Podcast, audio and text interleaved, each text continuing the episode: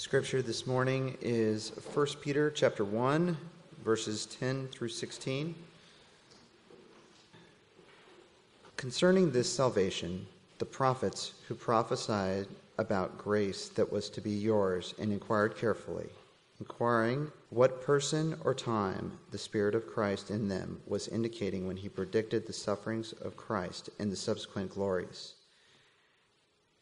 It was revealed to them that they were serving not themselves, but you, in the things that have been announced to you through those who preached the good news to you by the Holy Spirit sent from heaven, things into which angels long to look. Therefore, preparing your minds for action and being sober minded, set your hope carefully on the grace that will be brought to you at the revelation of Christ Jesus.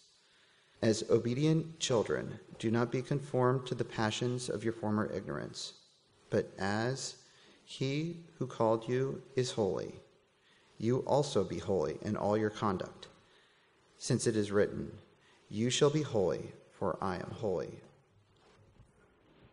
Welcome to Regeneration. My name's Albert, and if this is your first time here, just to give you uh, an idea of how things happen here, we just go verse by verse, chapter by chapter. Currently, we're in 1 Peter, and I think it's actually quite timely because if you look at verse 1 of 1 Peter chapter 1, all those regions mentioned there, all Turkey.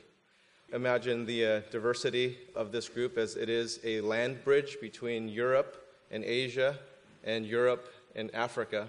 And so, back in this time with the Roman roads, all those things led through Turkey in order to get to the Roman Central Empire, all roads led through Turkey. And so that's just a little bit of trivia there, and also pretty important in that Peter was writing this letter to an extremely diverse, multicultural, multi ethnic church. Now, before I jump into this, let me just pray for us. Father, thank you so much that you have given us your word, and I ask, Holy Spirit, that you would speak to us through it this morning, that you would lead us to have transformed lives, not just accumulating more biblical trivia. God, that we would walk out as changed people because you've touched us and we've encountered you. We know that you are present with us, and we just ask, Lord, that it's not just something that we take lightly, that we are in the presence of Creator God in Jesus' name. Amen. Peter's letter to the first century Christians here was actually a discipleship manual for them. And every major Christian building block to shore up one's faith in Jesus can be found in this letter. Now, in the last two weeks, we've looked at the first nine verses, which contain some huge foundation blocks of Christianity. And I'm just going to give you these one word descriptions for them rather than defining each word. But from the last two studies, we've gathered these types of huge, huge foundational Christian building blocks exiles, Trinity, grace, resurrection, salvation trials, hope, faith, joy in nine verses. This guy's awesome. Peter is a good writer. And in our verses today, we're going to take actually a closer look at this subject of salvation.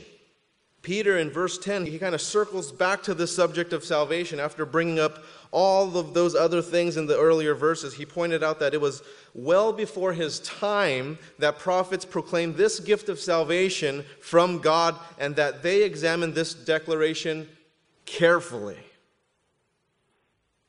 Verse 10 Concerning this salvation, the prophets who prophesied about the grace that was to be yours searched and inquired carefully. Let's look at the Old Testament prophets for a little bit because it points to unity in our Bible. Paul wrote in 2 Timothy chapter 3 verses 16 and 17, all scripture is breathed out by God and profitable for teaching, for reproof, for correction, and for training in righteousness, that the man of God may be complete, equipped for every good work. That includes the Old Testament which Peter refers back to the prophets who prophesied about grace. Jesus himself pointed to the Old Testament. Right? You take a look at Luke chapter 24. The story about those two guys that Jesus walked with on the Emmaus Road. Jesus pointed to the Old Testament there. Let me read that story for us. Luke 24, starting in verse 13. That very day, two of them were going to a village named Emmaus, about seven miles from Jerusalem, and they were talking with each other about all these things that had happened. While they were talking and discussing together, Jesus himself drew near and went with them. But their eyes were kept from recognizing him. And he said to them, What is this conversation that you are holding with each other as you walk? And they stood still, looking sad. Then one of them, named Cleopas, answered him, are you the only visitor to Jerusalem who does not know the things that have happened there in these days? And he said to them, What things?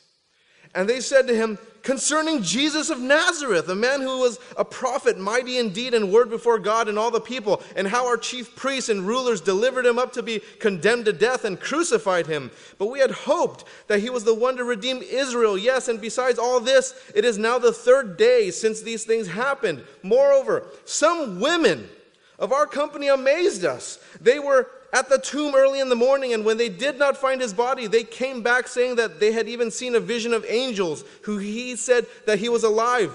Some of those who were with us went into the tomb and found it just as the woman had said, but him they did not see. And he said to them, O foolish ones and slow of heart to believe all that the prophets have spoken. Translation You guys need a refresher course on the Old Testament. Right? There was no New Testament then, right? There's no New Testament yet. And Jesus told them that, you know what, you guys don't know your Bibles. If they knew what the prophets had spoken, they'd recognize what was happening after Jesus' death on the cross. They'd know this.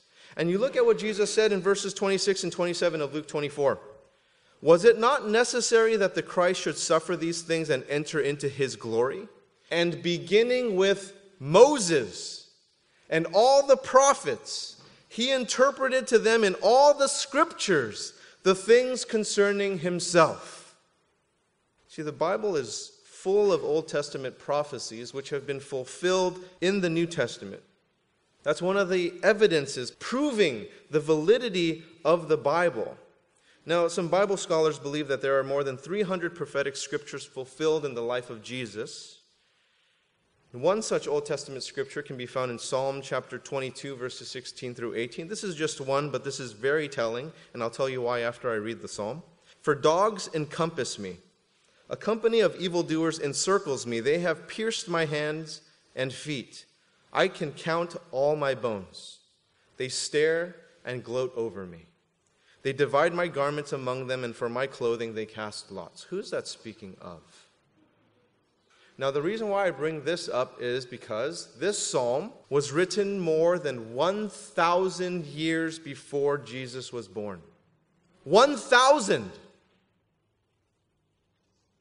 This psalm was written long before crucifixion was even created. So you see how unified the Bible is, even though it was written in the span of centuries. How is it possible for the prophets to write these things? Well, really, it's because it's one author. One author who used the prophets to write about one person, Jesus.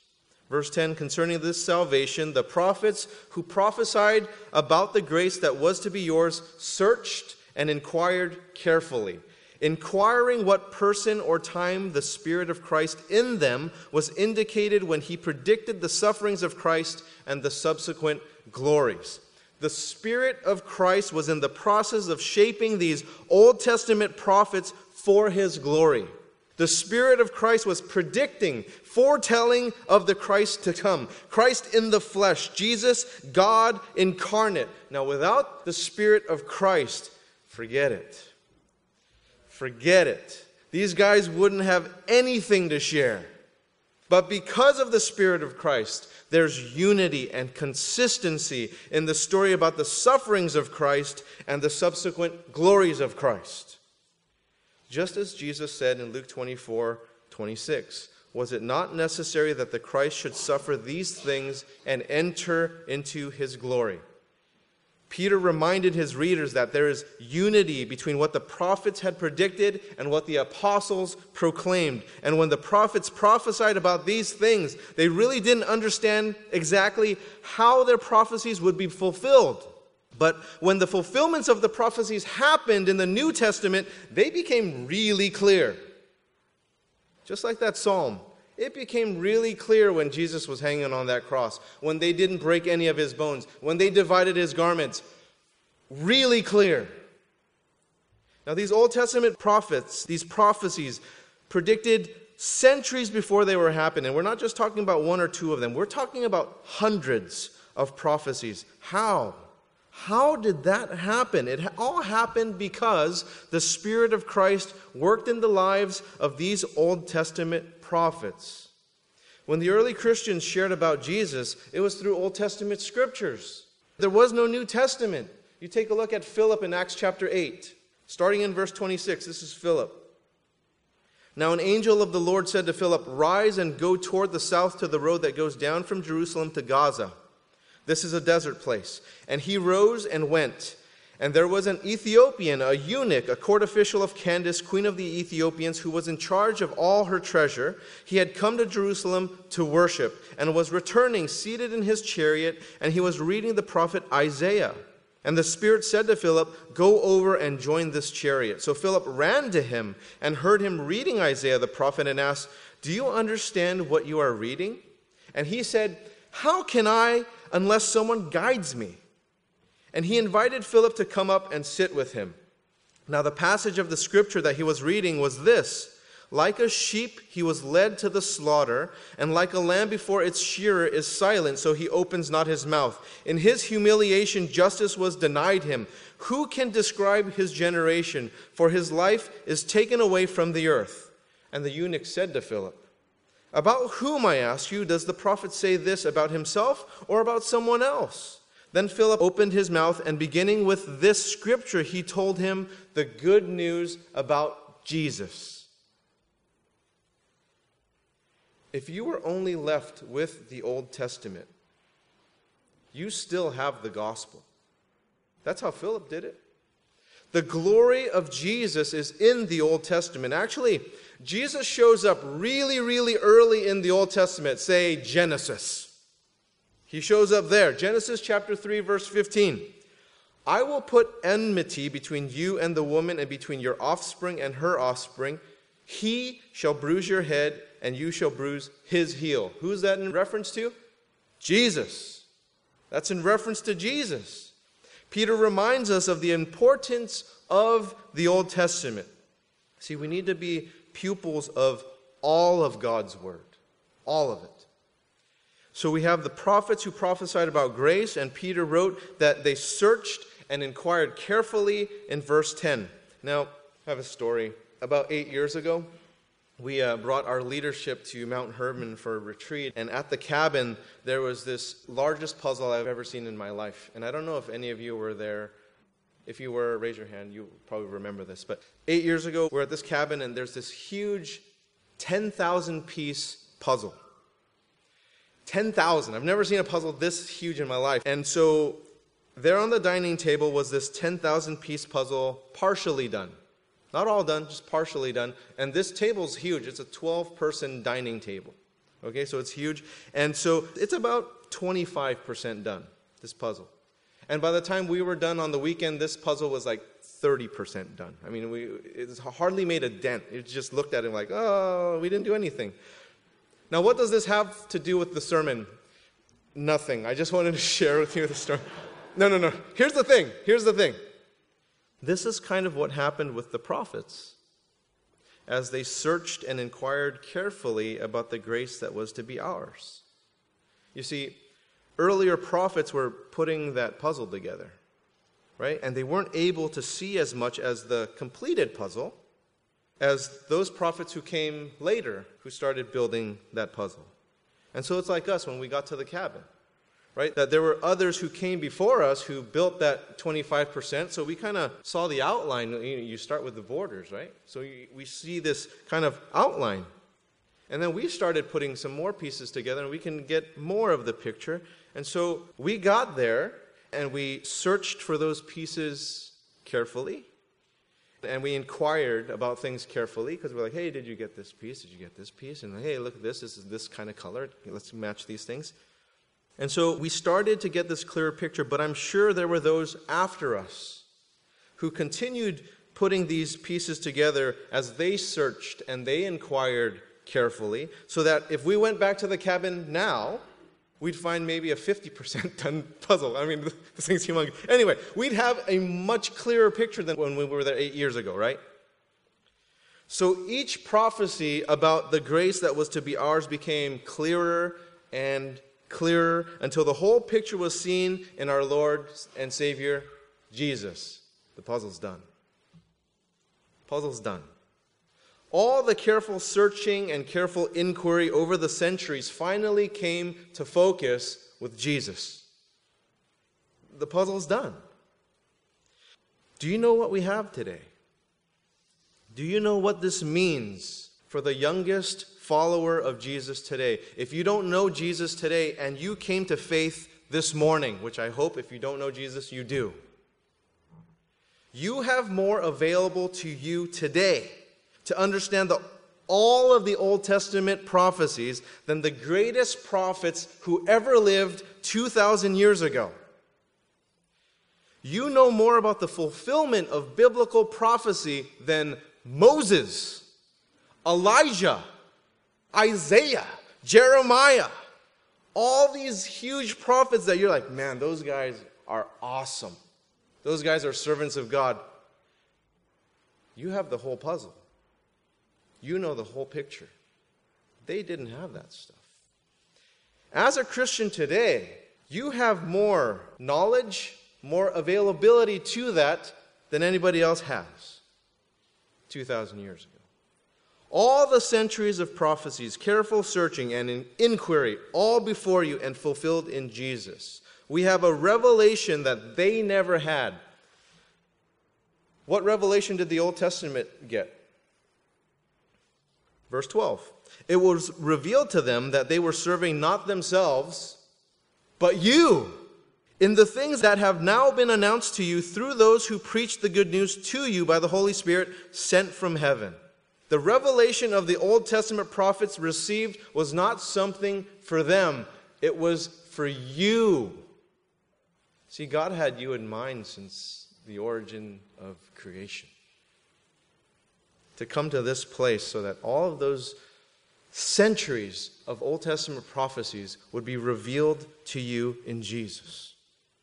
Paul wrote about the things that were written to us in 1 Corinthians chapter 10 verse 11. Now these things happened to them as an example, but they were written down for our instruction, on whom the end of the ages has come the Spirit of God's ministry in the Old Testament was to direct people to the arrival of Jesus, the Messiah. What's the Spirit of God's ministry today? You know, after Pentecost, what is it today? It's for the Spirit to be poured out for spiritual regeneration. I like plugging in our church name every time I can. So, the Spirit's ministry is to proclaim Jesus Christ to the world. The Spirit's ministry directs people to Jesus, whether it be the Old Testament prophets or the New Testament apostles. They all point to Jesus and the grace of salvation found in him. Ephesians chapter 2 verses 18 through 20. For through him, Jesus, we both have access in one spirit to the Father. So then you are no longer strangers and aliens but you are fellow citizens with the saints and the members of the household of God, built on the foundation of the apostles and prophets, Christ Jesus himself being the cornerstone. Now, before we get on to verse 13, let's take a quick look at the latter part of verse 12 regarding angels, because I find this fascinating. Things into which angels long to look. Did you catch that? Angels. Angels long to look at these things. Think about the privilege you and I have to be followers of Jesus today, that even angels long to look at what's happening to us. Right? The prophets of old never got to see the finished revelation while they were alive on earth, but you look at the angels, things in which angels long to look. The angels have been, are, witnessing all this unfold, and they are awed at the wonder of salvation. From Genesis until today, they've been watching the story of grace unfold, amazed at what God is doing, at what He has done. And so, can you imagine how they marveled when Saul was knocked to the ground and Jesus spoke to him? I mean, they were eating their popcorn and they're just like, they're, they're getting that guy, that guy that's been killing all the. Hey, come, come, come here, come Gabriel, Michael, look, Saul, man, they're getting him. No way. And they're like, oh my gosh. And they witnessed the full revelation of Jesus and they watched his life transform because Jesus touched Saul, poof, Paul, by the Spirit. And Paul finally understood what the prophets wrote. And the angels partied like, oh man, that was so awesome. And um, that was awesome. Luke chapter 5, verses 7 and 10. Just so I tell you, there will be more joy in heaven over one sinner who repents than over 99 righteous persons who need no repentance. Just so I tell you, there is joy before the angels of God over one sinner who repents. They were partying. The angels have seen millions, so they've had millions of parties. I can't wait. They've seen millions because they know how to party. Can you imagine if you had that much experience partying millions of times? You're awesome. They've seen millions accept the gift of grace. Millions. And this gift of salvation from Jesus, and every time it happens, there's still a wonder, an amazement about God's grace. It never gets old. The gift of salvation, it, it has the angels captive, it has grabbed their attention. They long to look. And Peter was pretty captivated about this as well. So much so that he dedicated this portion of his writings in his letter to write about salvation. Then Peter goes on to write how to live with this truth in mind in verses 13 through 16. Just verse 13 first. Therefore, preparing your minds for action and being sober minded, set your hope fully on the grace that will be brought to you at the revelation of Jesus Christ. Now, this isn't a call for action for everyone. It's a call to action for those who are God's according to the foreknowledge of God the Father, in the sanctification of the Spirit, for obedience to Jesus Christ for sprinkling with his blood. Back to verse 2. I didn't make it up, I got it from the Bible. Okay? So this is for those who verse 2 describes. To instruct people to live holy lives who do not have a genuine relationship with God, that's a lost cause. Don't even try that. It's not going to work. This is a call according to his great mercy, from which he has caused us to be born again to a living hope through the resurrection of Jesus Christ from the dead. And if you have truly been born again, which we talked about last week, if that phrase kind of freaks you out, listen to iTunes last week. Verses 13 and 16 are how we are to live. Now, this is not a call to religion. It's a call for those to be born again to action. This is not something to be passive about. This is something that you are required to be involved in. Your participation is required. Now, take a look at these actions here. Verse 13 preparing your minds for action. See, actions follow your thinking. Right? Your mind needs to undergo a transformation in order for your actions to follow. See, the input you put into your mind determines the output of your actions. So, what is entering your mind needs to be filtered. What are you exposing your mind to?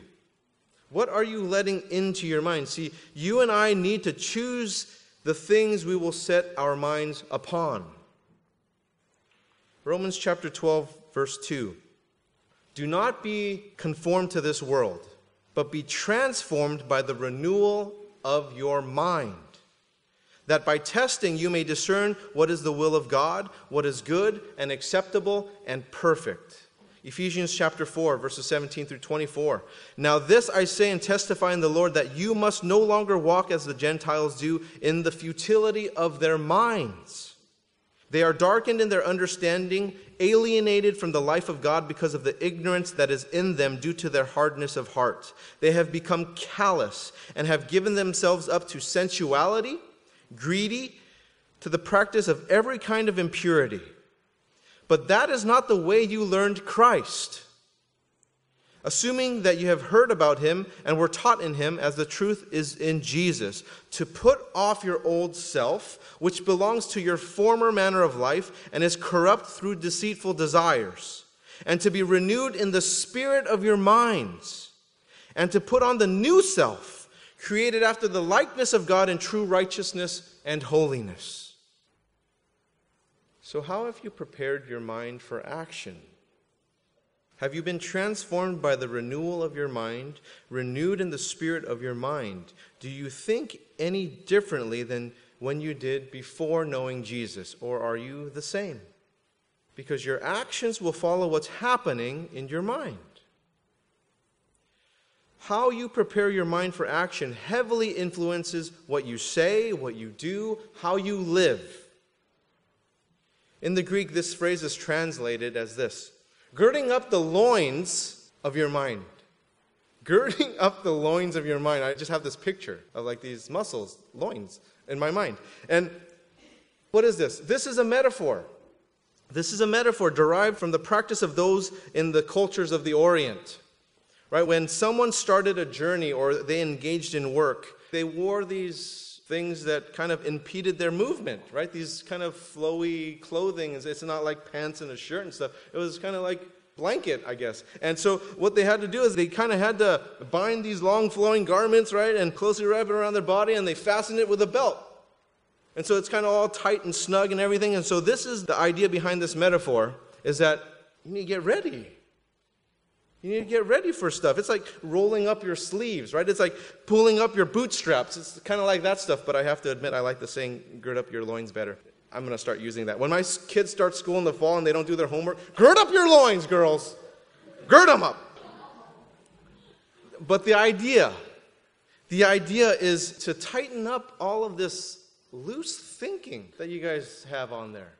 All this sloppy stuff, all this everything, all this tolerance, all this kind of stuff that, eh, that's okay. That doesn't matter. The Bible doesn't really mean that. Hey, man, tighten up. Tighten up. Get ready. Why do athletes wear what they wear? You don't see them running in the Olympics in a dress, right? I'm fast.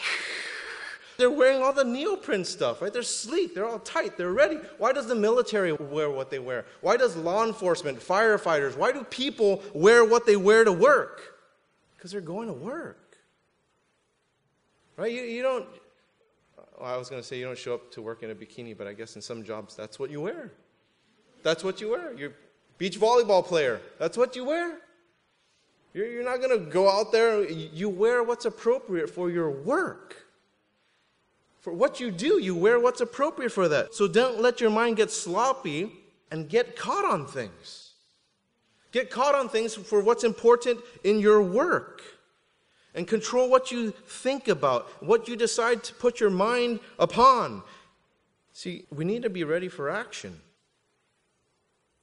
What are you here for? See, you got to think about that. You got to think about your purpose. You got to think about your mission. You don't want anything to impede upon your work. You need to be ready for action so that when you're called to do it, you can do it. And God has called us to something. Make disciples. That's no different from anybody else. All of us are called to make disciples. There's no difference. You might be doing it in the marketplace while I'm doing it from the church or you might be doing it in school, but all of us are called to make disciples. So the thing is, is your mind prepared for this action? I would say that a lot of people aren't. You're wearing a dress to the Olympics. Right? Your head is somewhere else. You're daydreaming. You're preoccupied with other things. You're not ready. And here, Peter was quite direct about how to be ready with God. Prepare your mind for action. When's the last time you shared the gospel? Lived life with someone in a discipleship relationship? Overcome a sin in your life? seriously studied the Word of God that it transformed how you lived because it transformed your mind. Now, I'm not asking these things to guilt trip you because guilt tripping does not work. I know I had a tiger mom, it doesn't work. I ask because if you haven't had a spiritual victory in your life lately, there's a high likelihood that it has to do with your mind. What about the mind? What needs to happen with your mind? 13. And being sober minded. This means that you're self controlled, that you're collected. It's to live with an attitude of self discipline, to live according to Philippians chapter 4, verse 8 whatever is true, whatever is honorable, whatever is just, whatever is pure, whatever is lovely, whatever is commendable, if there is in any excellence, if there is anything worthy of praise, think about these things. What are you thinking about? What are you putting into your mind? Does it help prepare your mind for Jesus? The way you prepare your mind is self controlled, self disciplined. How does an athlete win the race? How do you prepare for the job that you're going to do? It takes a lot of self control. It takes a lot of discipline to get to where you want to get. So you need to filter what you put in, and if you input junk, that's going to be your output. Set your hope fully on the grace that will be brought to you at the revelation of Jesus Christ. Finishing off there in verse 13. The only way you and I have a relationship with Jesus is his grace. Check this out in verse 13. And set your hope fully on the grace that will be brought to you. This is awesome. See, God's grace wasn't just for your past, and it's not just for right now in your present, it's for your future. Will be brought to you. See how much He loves you? He's ready for you. Are you ready for action? So how do we apply 1 Peter chapter 1 verses 10 through 16 moving forward? Here are the two practical things. Number 1, prepare your minds for action, and here's number 2. Live as obedient children, verses 14 through 16. As obedient children, do not be conformed to the passions of your former ignorance. But as he who called you is holy, you also be holy in all your conduct since it is written, You shall be holy, for I am holy. See, love and obedience, those things go hand in hand. And as obedient children, we don't live according to the world. We don't follow the ways of our flesh, lust, or the ignorance of our past. We aren't controlled by things of the world anymore. You were once ignorant to the things of God, but once that has been revealed to you, no more. Don't live in that ignorance anymore. Rather, live holy. Holy in all of your conduct. Now, some people get holiness confused, right? They think that holiness is a list of good to dos, that it's all these behaviors of living a morally pure life. It's not. You know, what is it then? If it's not that, then what is it then? Here's the idea behind holiness it's an attitude. It's a posture. It's not these checks of behavior. Right? It, to have an attitude and a posture of this apartness. Here's the thought of holiness God is separate, right? He's not created, He is creator. He's not created, He creates, but He is creator. So God is different. Because there is no other creator without someone creating him. So he's different. He's set apart. He is holy. And rather than God staying at a distance and staying separate and staying apart, what does he do? He invites us to come to be a part of his apartness. You get it? Yeah. Clever, huh? So he invites us to be a part of that. And that sin can't come with you, it's not allowed here. So you move away from that and come to me, You shall be holy, for I am holy. Not that stuff, but you. You see that? Not behaviors.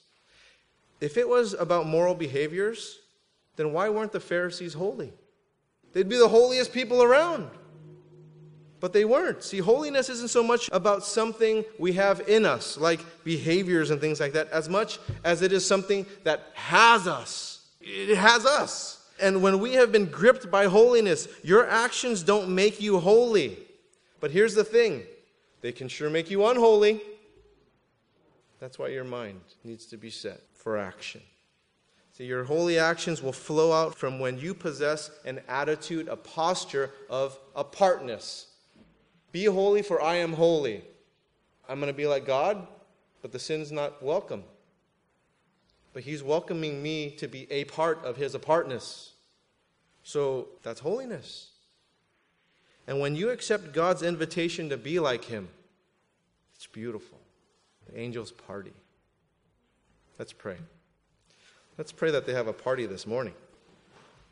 Father, I ask that you would soften the hearts, soften the minds of anyone here who does not have a genuine relationship with you. And if that's you this morning, would you please raise your hand? I would love to pray with you and send out invitation to angels to party. Praise God. Praise God. For those of you who raised your hands, I'd love to chat with you.